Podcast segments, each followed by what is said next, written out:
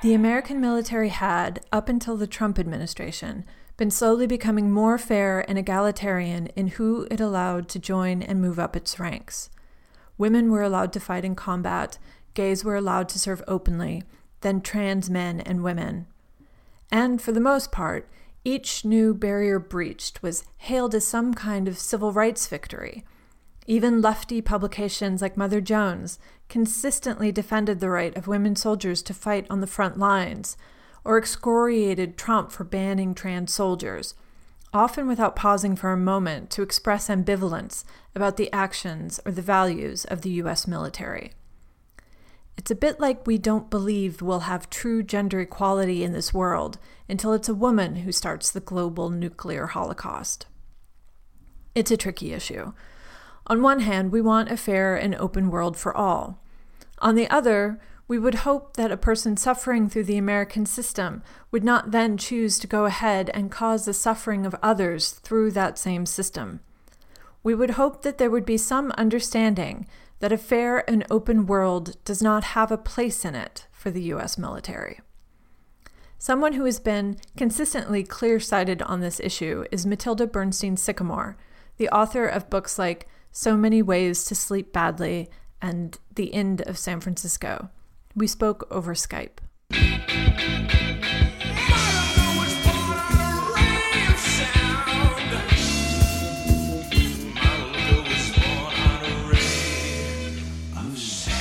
So, about a year ago, uh, you wrote this uh, piece called Transgender Troops Should Be an Oxymoron um, for Truthout. I thought it was wonderful. And um, as it happens, this issue is in the news again, and it feels like the rhetoric around this issue has somehow um, devolved even even further from where it was a year ago. That there's such an emphasis on cheering on um, transgender troops in the military without any sort of conversation about what the military is or what it does. Um, and I was I was about to you know explain your own piece to you, but um, I realize that's obnoxious. So why don't you um, why don't you explain your position to me? Yeah, I mean, I think I mean I think you're right on the mark because um, I wrote that piece about a year ago, and that was when under Obama, the Pentagon announced the lifting of the ban on trans people openly serving in the U.S. military, right? And that was hailed as this major victory for civil rights, you know, for trans rights. And to me, it's harder to imagine anything further from the truth, right? Because allowing trans people to openly serve in the U.S. military only furthers the violence of one of the central institutions of global oppression, right? If we look at what institution in the world is causing the most havoc, you know, the most murder, the most oppression, you know, we couldn't find anything more fitting than the U.S. military, right, which is currently uh, bombing Afghanistan, Pakistan, uh, Syria, Iraq, Somalia, Yemen, and who knows how many other countries secretly, right? And also supporting despotic regimes around the world, you know, for decades. Um, and so when people cheer on trans inclusion in that central institution of global oppression, you know, it's haunting to me. And and I think in this you know, ensuing year, now there's a new conversation because Trump has announced that he's not going to allow, you know, trans people to serve. And and now, you know, we have oh, like the militaristic fervor of the so-called LGBT movement um, you know, like for example, there's this statistic that's been like pushed around, you know, which people say the U.S. military is the largest employer of trans people in the United States, right? It's providing opportunities for trans people to escape poverty and you know uh, places where they couldn't express themselves, And finally, now, you know, they can join the U.S. military and, you know, obliterate a town in Somalia where they never knew anyone. Isn't this an amazing possibility? And even on in left media, you know, I, I watch Democracy Now! Re- regularly, and that is my my main news source. And I really appreciate um, their analysis, particularly of the U.S. military. And just like last week, I mean, literally, their opening segment, it was one of the m- most horrifying things I've ever seen in my life. Um, it was an interview with a woman who is described as the first out trans infantry person, right? And so let's think about that. Infantry, right? Infantry are the troops that are on the front line, literally gunning people down. They're not even pressing buttons in Nevada to mm-hmm. obliterate, you know, a village in Pakistan. They're on the front lines. And mm-hmm. this woman, you know, is on Democracy Now! Telling us she served three tours of duty in Afghanistan. And all she has to say about that is that she loves her country and she just wants to be able to continue to serve. And Democracy Now!, which is a program that centers around an anti war analysis, that has been central to their mission for their entire existence. They don't even ask her a thing you know, and she she just says, "Oh, I love the camaraderie in the military. I just want to make a difference." And what kind of difference is she making in going to Afghanistan and killing people for, you know, in the service of global empire? And mm. I think it's to me so what's I think what's so horrifying is the ways in which the left is complicit in structural transphobia um, in the sense that they they think that they're doing a good thing because they've never integrated a queer or trans analysis into their broader way of thinking about the world. So obviously, Democracy Now! or any left program or even liberal program, like if they're thinking about war and they're against war, shouldn't they be having anti-war people talking about? and I, you know, it's it's just to me this kind of regressive tokenism that happens on the left, where over and over again the most conservative trans, gay, lesbian, and queer voices are featured um, that are completely contradictory to what the whole left allegedly stands for. And I think that when I say structural homophobia and transphobia, what I mean is that these individuals who are organizing these programs they you know they in their personal lives they might love gay people and trans people they might have sure. wonderful relationships with gay and trans people they might not at all, also. but but regardless of what their personal opinions are, they have never integrated a queer or trans analysis into their ways of thinking about the world, and queer and trans voices have been kept out of the left forever. It's only in yeah. the last, especially radical voices. You know, it's only in the last decade that any radical queer or trans voices have been featured on the left. And still, you know, it's over and over again the most, con- you know, I, I accept those people on rare occasions, uh, myself included occasionally. Um, it, it, it's over and over again. And I think, and the other part of that picture, right, is that the so called LGBT movement is always positioning the most conservative issues as the central goals of so called LGBT struggle. Right. I mean, it seems like um, on the left, with this sort of most recent push for civil rights, um, the they've abandoned any sort of structural criticism for the language of inclusion, right? So instead of, and I don't know if I'm imagining a uh, a a romantic view of what the left used to be like and sort of exaggerating the radical edge of it or if it was just sort of always this way but it does seem like we've we've squeezed out any sort of space for um, structural critiques of these institutions from the military to marriage to everything else that we're that that people are now just fighting for inclusion into these institutions rather than the eradication or um, abolishment. Um, so that that's the new goal is just everybody gets to join in these institutions rather than we need to break these fucking things apart.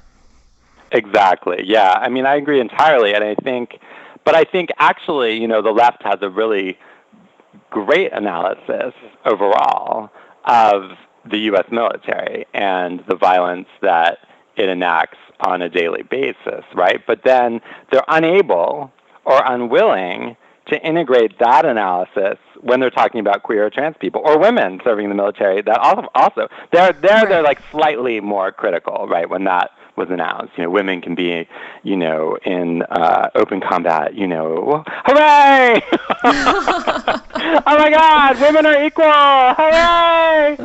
Um, and but but I think with you know, starting with you know gays in the military, right? That was the first one in the early '90s, and now with with trans inclusion in the U.S. military, there it's because they never have covered queer and trans issues. They're like, oh look, a queer and trans issue, let's do it. Hello, this is so great. We're really supporting people, and they, you know, it's a self-congratulatory uh, fervor of the liberal rhetoric of inclusion, right? right? It's like, you know, we'll, we'll let you in, but we're not going to actually like change the way we think you know, and integrate it into. There are plenty of queer and trans people who, uh, you know, have the same radical structural analysis of dominant institutions of power, but they are not the ones that are featured. And I and and I think also right, this is part and parcel of this corporatized so-called LGBT movement that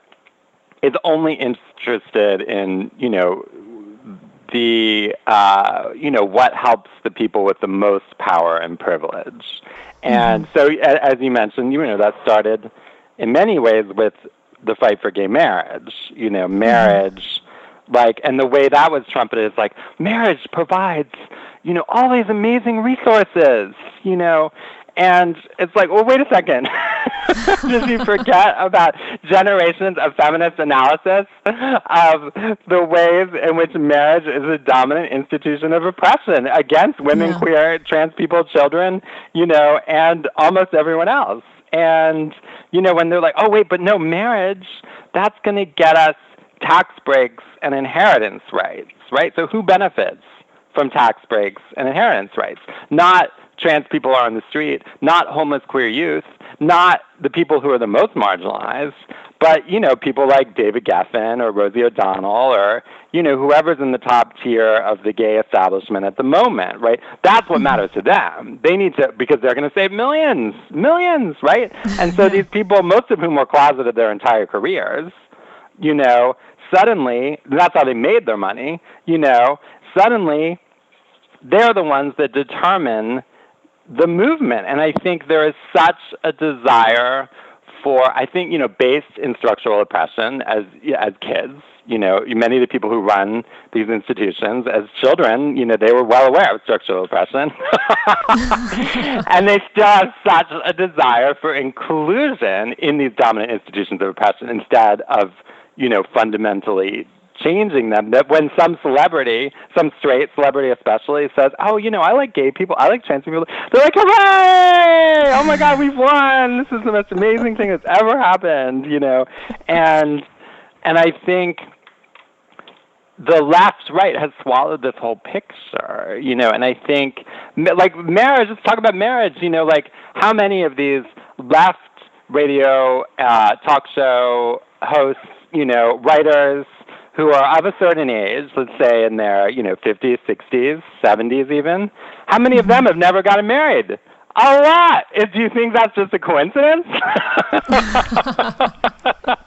no, it's because they realize that marriage is an essential institution of oppression. But then they can't apply that, you know, to the issue of gay inclusion in this institution because they're unable to think about, you know, queer critiques of that institution, you know, and and also because they swallow this whole picture where there are these gay institutions that now have a certain amount of power and influence who are pushing this issue, push it, push it, push it, push.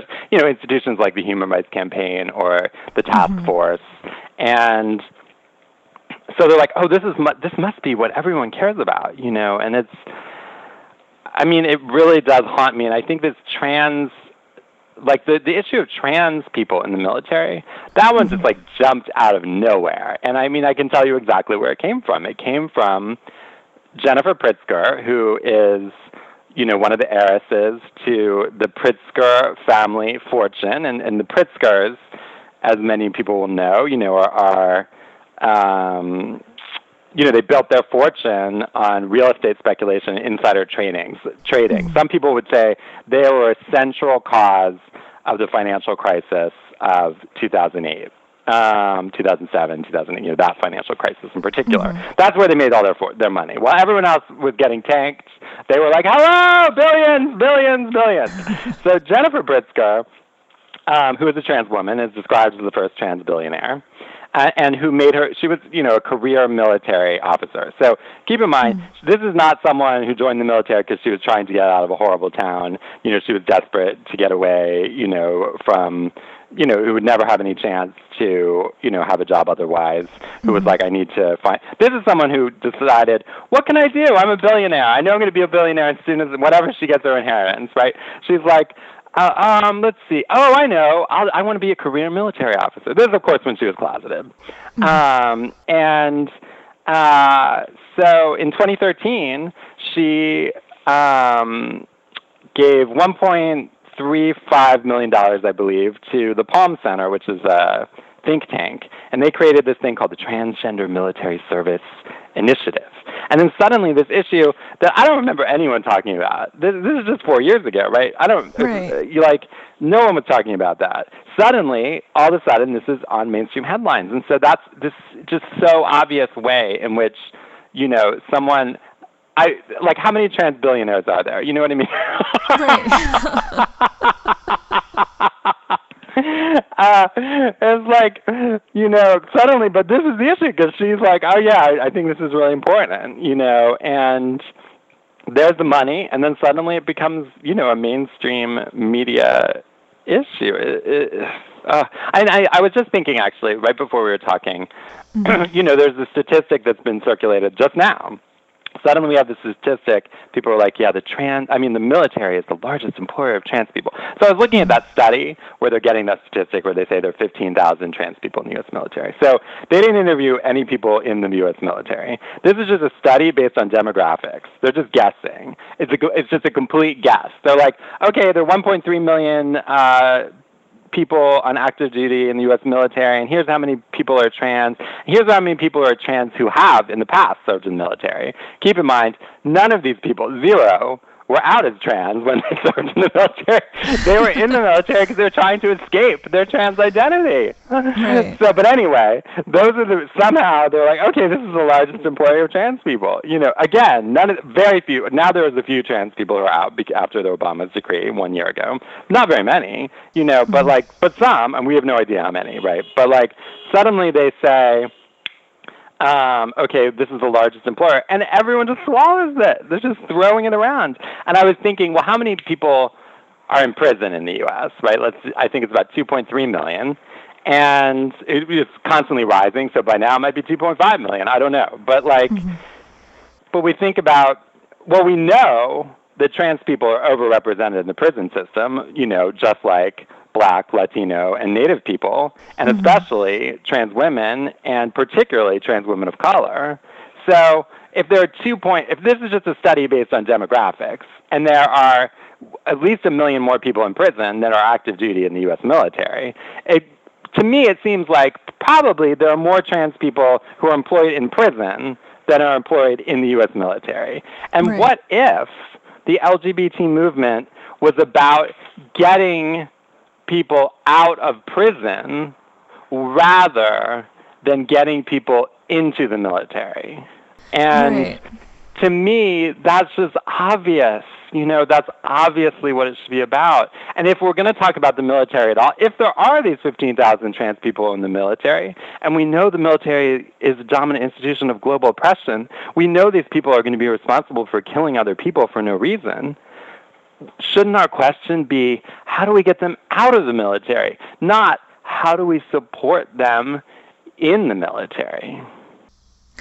Right, and I think it's just so it's so craven how ideas of sensitivity then cloak these sort of corporate interests. How this sort of um, not in the not in the sense of um, political correctness gone mad or anything, but just in the way of um, how there becomes a dominant uh, way of speaking about these issues, which is passed down from these people, you know, billionaires and think tanks and, and so on that are that have their own agendas.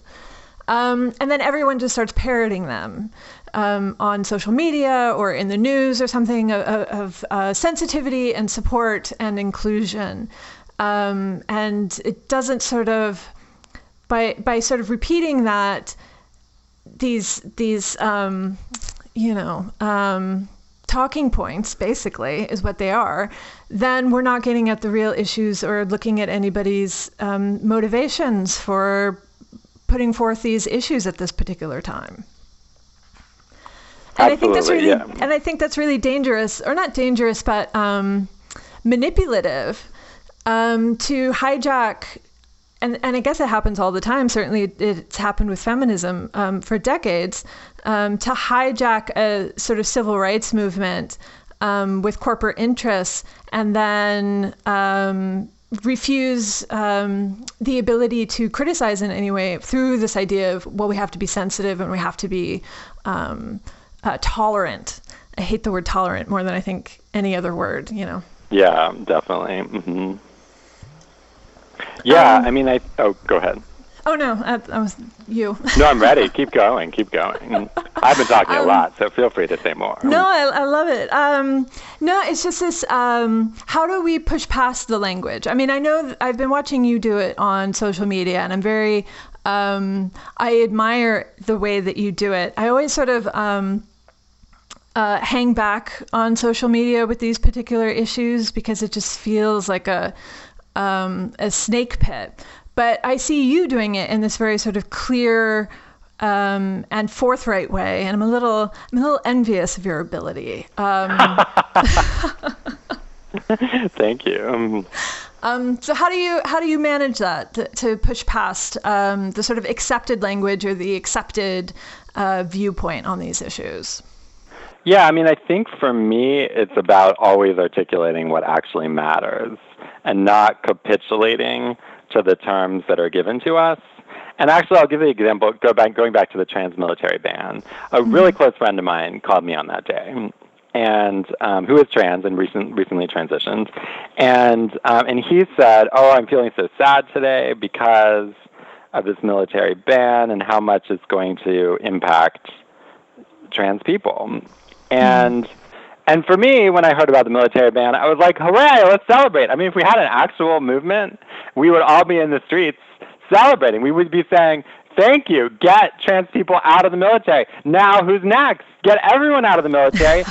second step, and then the third step is end the military. Right? I mean, in this Yeah. country, you know, just to review for, I, I'm sure everyone is aware of this, but just to remember, you know, because we were talking about the military as a global institution of oppression, but let's talk about the, the U.S. military in the United States.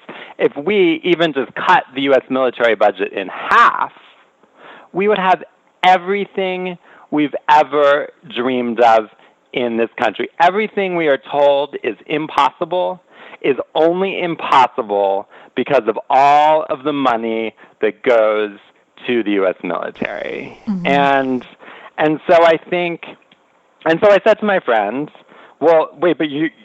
You hate the U.S. military, and I, I think this is great. And you know, I, I mean, I'm not going to deny that some people are impacted by it, and you know, and think, and that it will, you know, it, that there is some ways in which you know transphobia is furthered by that. But like, what if we were all celebrating on the streets, right? Then trans people mm-hmm. would be like, oh wait, I'm supposed to be celebrating. and so I think for me, it's that you know we have to stay true to our ideals and not ignore because I feel like this happens a lot actually with the few people who you know radical queer people who are you know, critical and are allowed into media circles from time to time, I do hear a lot where people will say, "Well, you do have a good point, but," right? Mm-hmm. For me, if they don't have a good point, I'm definitely not going to say they don't have a good point, you know? Mm-hmm. And so I'm not going to say, like, like, because then what happens is that the critique gets erased. And I saw this a lot with marriage. I mean, marriage, almost no crit- crit- critique was ever allowed. But there are some people who are very, who have, have very nuanced critiques, you know, of gay marriage, and occasionally were allowed into media circles. And these mm-hmm. people, they understand marriage way better than their opponents, which in that case were always, you know, foaming at the mouth Christian right homophobes, right? Mm-hmm. They never would have a conversation between a queer person opposed to marriage and a queer person who's in favor of marriage. Only foaming at the mouth homophobes and then, you know, usually just gay marriage supporters, but then occasionally, right, there would be something else, right? Mm-hmm. And um, and you and those people sometimes they knew so much about marriage, domestic partnership, you know, all the different levels. They start talking about all these different things, and then they sound like they're actually proponents of marriage, you know. Mm-hmm. And I think to me, it's like not capitulating the terms, and and I also think not allowing, yeah, that the rhetoric that we have to be um, sort of like you know subservient to a dominant narrative in order to articulate anything else. Mm-hmm. You know, so mm-hmm. you know, like you and I are both writers, and we know that as writers, we're always, especially people who are not at what is supposed to be the center, right? So the center, you know, is straight white male. You know, sometimes straight white women are allowed into that. You know, this idea of this middle America, this like middle class white picket fence life, or maybe like you know, uh, an Ivy League, you know, pedigreed, like you know, New York. Mm-hmm. Uh, you know, these are like everything has to be written for those people, right? Nothing right. else. There's no one else. And so we're always told we have to talk to this center. That's the center, right? It's like white Christian middle America, or maybe it's like you know the, the people, the you know the elite that uh, the academic elite, right? So that mm-hmm. there's nothing else. And to me, as soon as we talk to that center, we've lost. There's no point in writing. Might as well just give up like we have to talk from our i mean we can talk to whomever we want but we can't capitulate our their, to their terms you know? We have right. to like eh, we don't have to explicate you know i feel like everything we're always i know i in my work have always you know told like oh you know you have to explain like how do you how did you get to this place? And i'm like i don't i'm not explaining. This is my life. And i actually think writing you know is so much more interesting when people are actually writing on their own terms. You know, that's where, and to use the language that's always told, it's so much more accessible. We're told the opposite, right? That like mm-hmm. in order for something to be accessible, you know, if you are, you know, like to take myself for example, you know, if you you've been a hooker, you're you know queer or trans or whatever, you have to like explain like how did I get to this deep, dark, degraded, desperate, terrible place, you know, and then and then I have to talk about it in you know in, in detail and you know and, and let people know how this is and isn't different from your life, and then at the end, you know, you rise from the ashes to a new transformative place. And, and, how do you get married? And that's and that's the yeah, the, exactly. Yes, I mean, I've been yeah. waiting. I mean, I'm ready at least for the diamonds. I mean, if nothing else, for the diamonds. Um, preferably blood drenched South African diamonds because everyone knows they're the prettiest pink diamonds, they're the right? They're the best. um, but yeah, so I think for me, it's about not capitulating to the terms, and uh, and I mean, obviously, this is going to make you marginalized. I mean, there's no question. But for me, like, I'd rather be marginalized than you know, suffocating in my own saliva. You know, like while trying to articulate like or and participating in my own demise and the demise of everyone like me and and who has far less access, you know, and like, uh, yeah, it's it really does horrify me. Yeah, I found when uh, doing interviews for the Feminist Manifesto um, that my ideological enemy wasn't so much the um, the sort of um, mouth breathing misogynist. It was the sort of middle aged, uh, property owning, married white women of the world um, that I just I just couldn't even have a conversation with you know that it was it, there was no point their eyes would just glaze over um, it, it, wasn't there was no i was just wasting all of my sort of energy and breath trying to t- trying to um, get my reality across to them it was it was mm-hmm, a sort of mm-hmm, interesting mm-hmm. observation mm-hmm, um, mm-hmm. so and because my framework in a lot of these conversations is coming out of feminism um, you know, I, I've seen within the feminist movement a kind of um, uh, this, my generation particularly, but also uh, some of the younger um, feminists, a desire to distance themselves or even to erase the more radical parts of their history.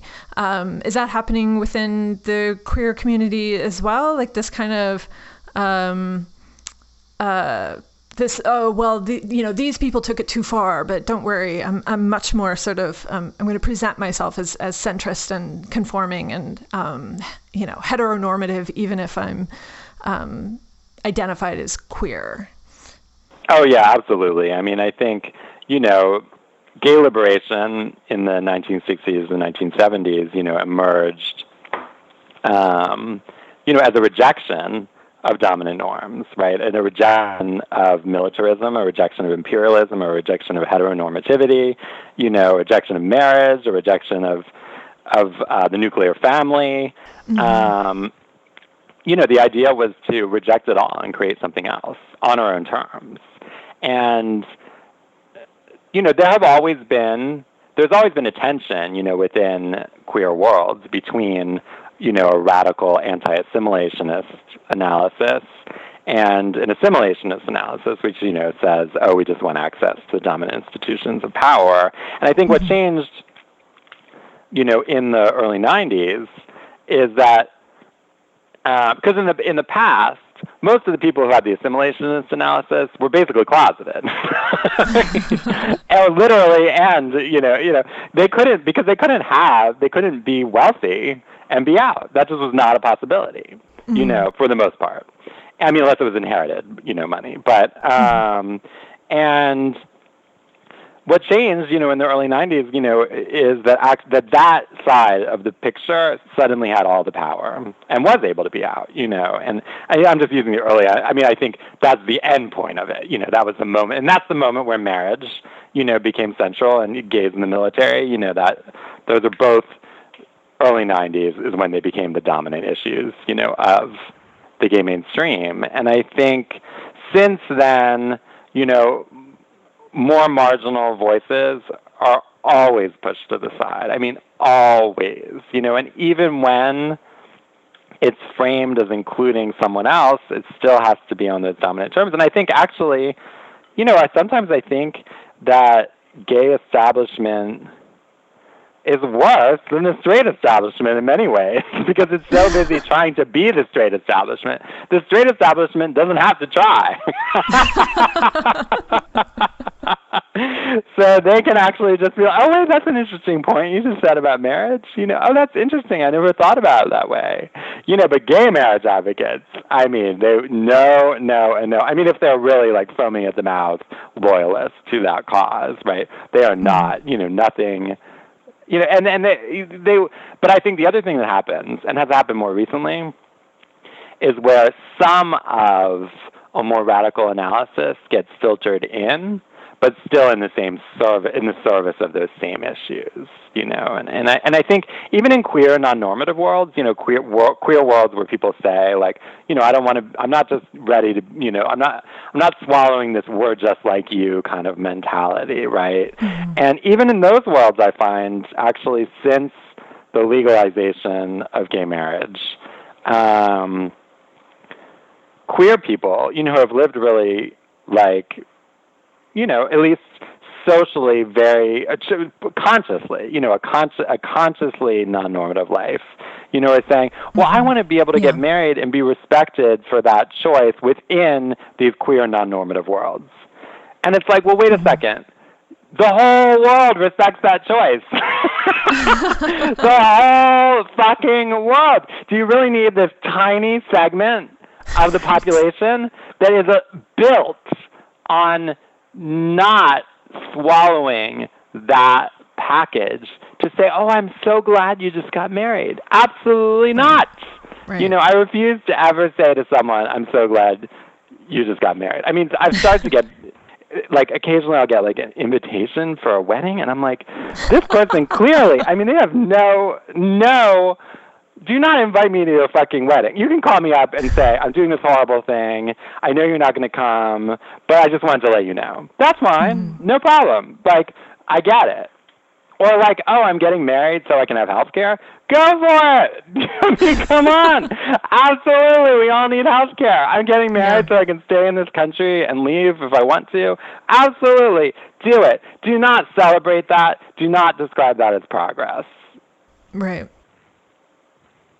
Yeah. Um, I wrote this piece um, about how radical politics require living radical lives, but it, it feels like on the left in the counterculture that's becoming less and less um, um, favorable or even an option, particularly, you know, again, within feminism.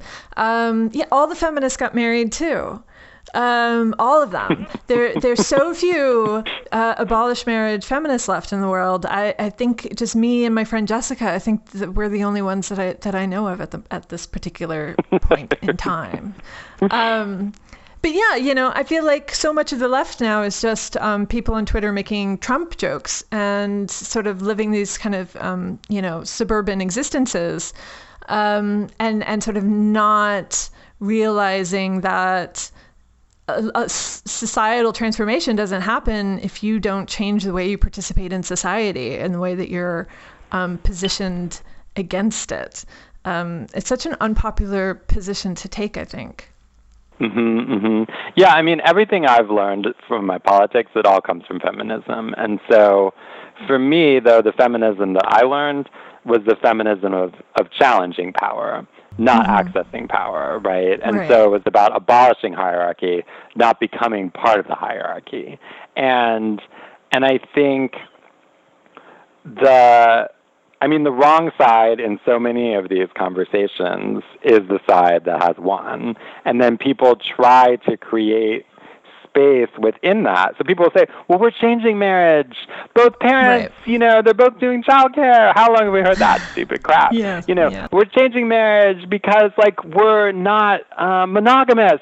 Oh my God, mm-hmm. it's changed. You know, it's like, well, no, we, what we need to do is we need, everyone needs to have these benefits that are sometimes accrued only through marriage, right? Housing, mm-hmm. health care, the right to stay in this country or leave if you want to, you know, even inheritance rights if you need that. Everyone should be you hospital visitation rights.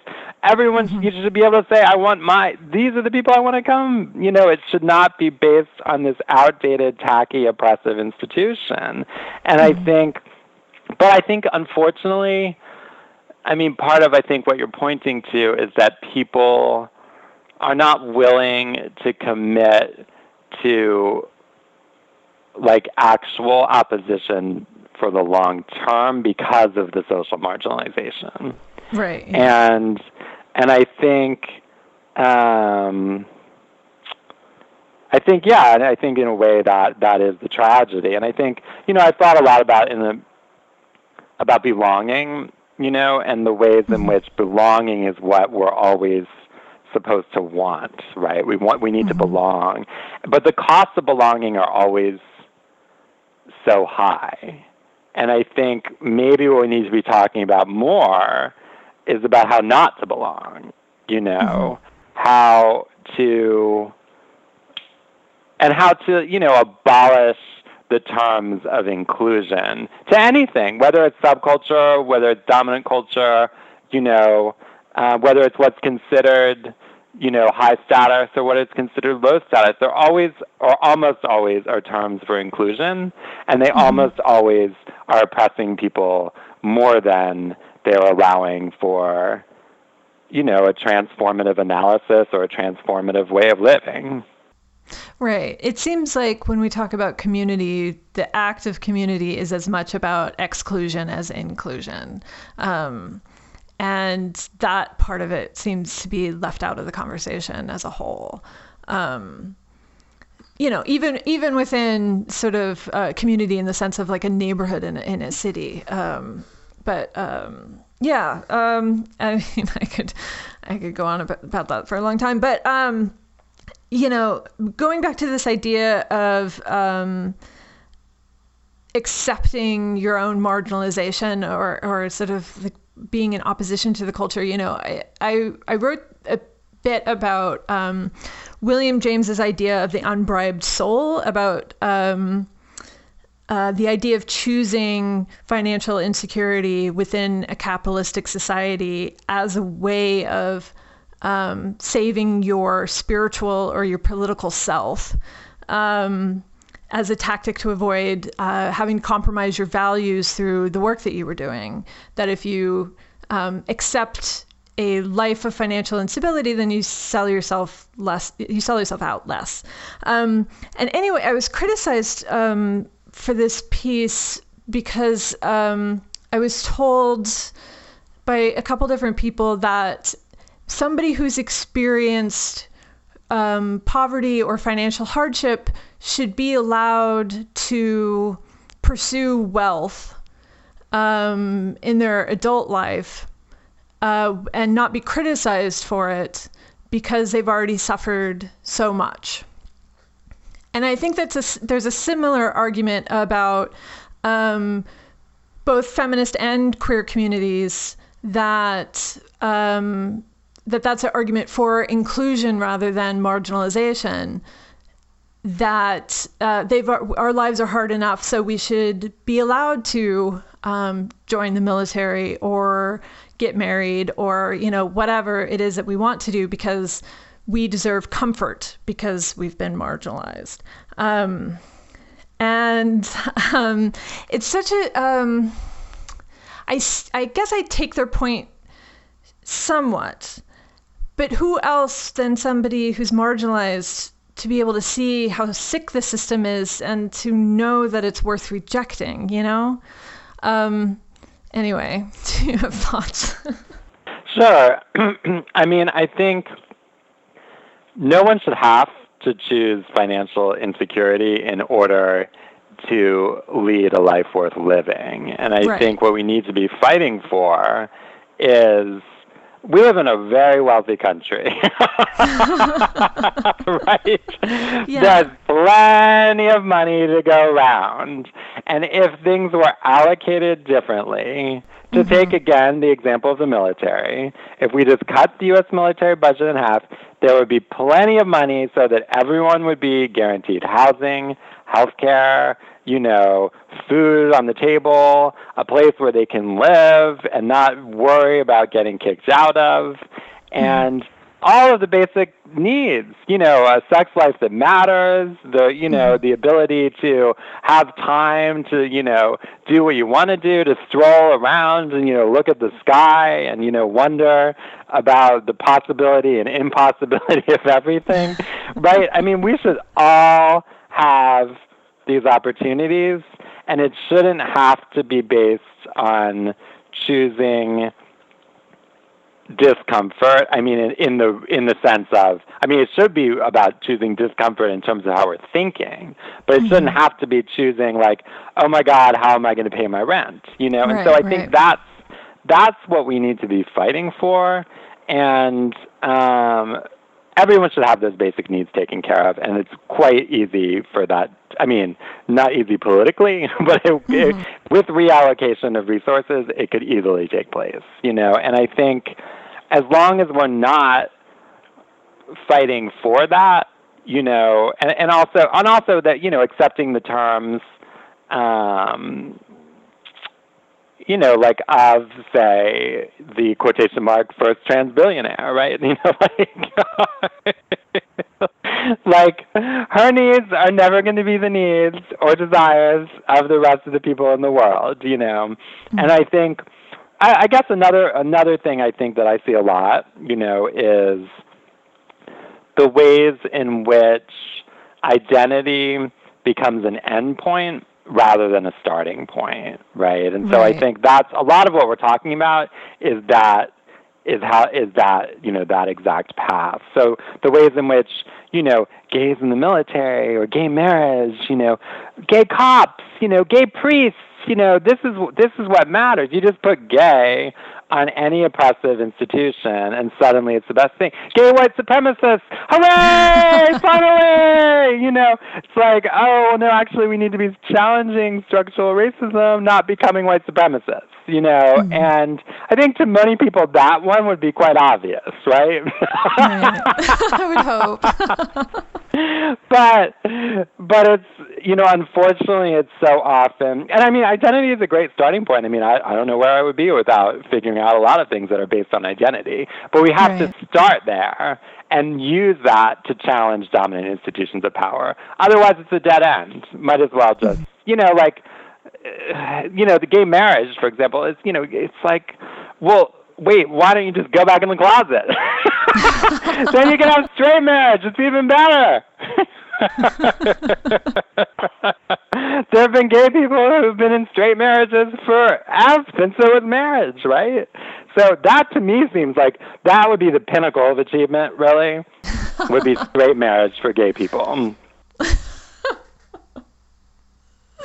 Um, so yeah, so we're out of time. I think that's a that's a lovely idea to land on. But um, thank you so much for talking to me. Thank you. I really enjoyed it. Can't wait to listen. Forever Dog. This has been a Forever Dog production. Executive produced by Joe Cilio, Alex Ramsey, and Brett Boehm.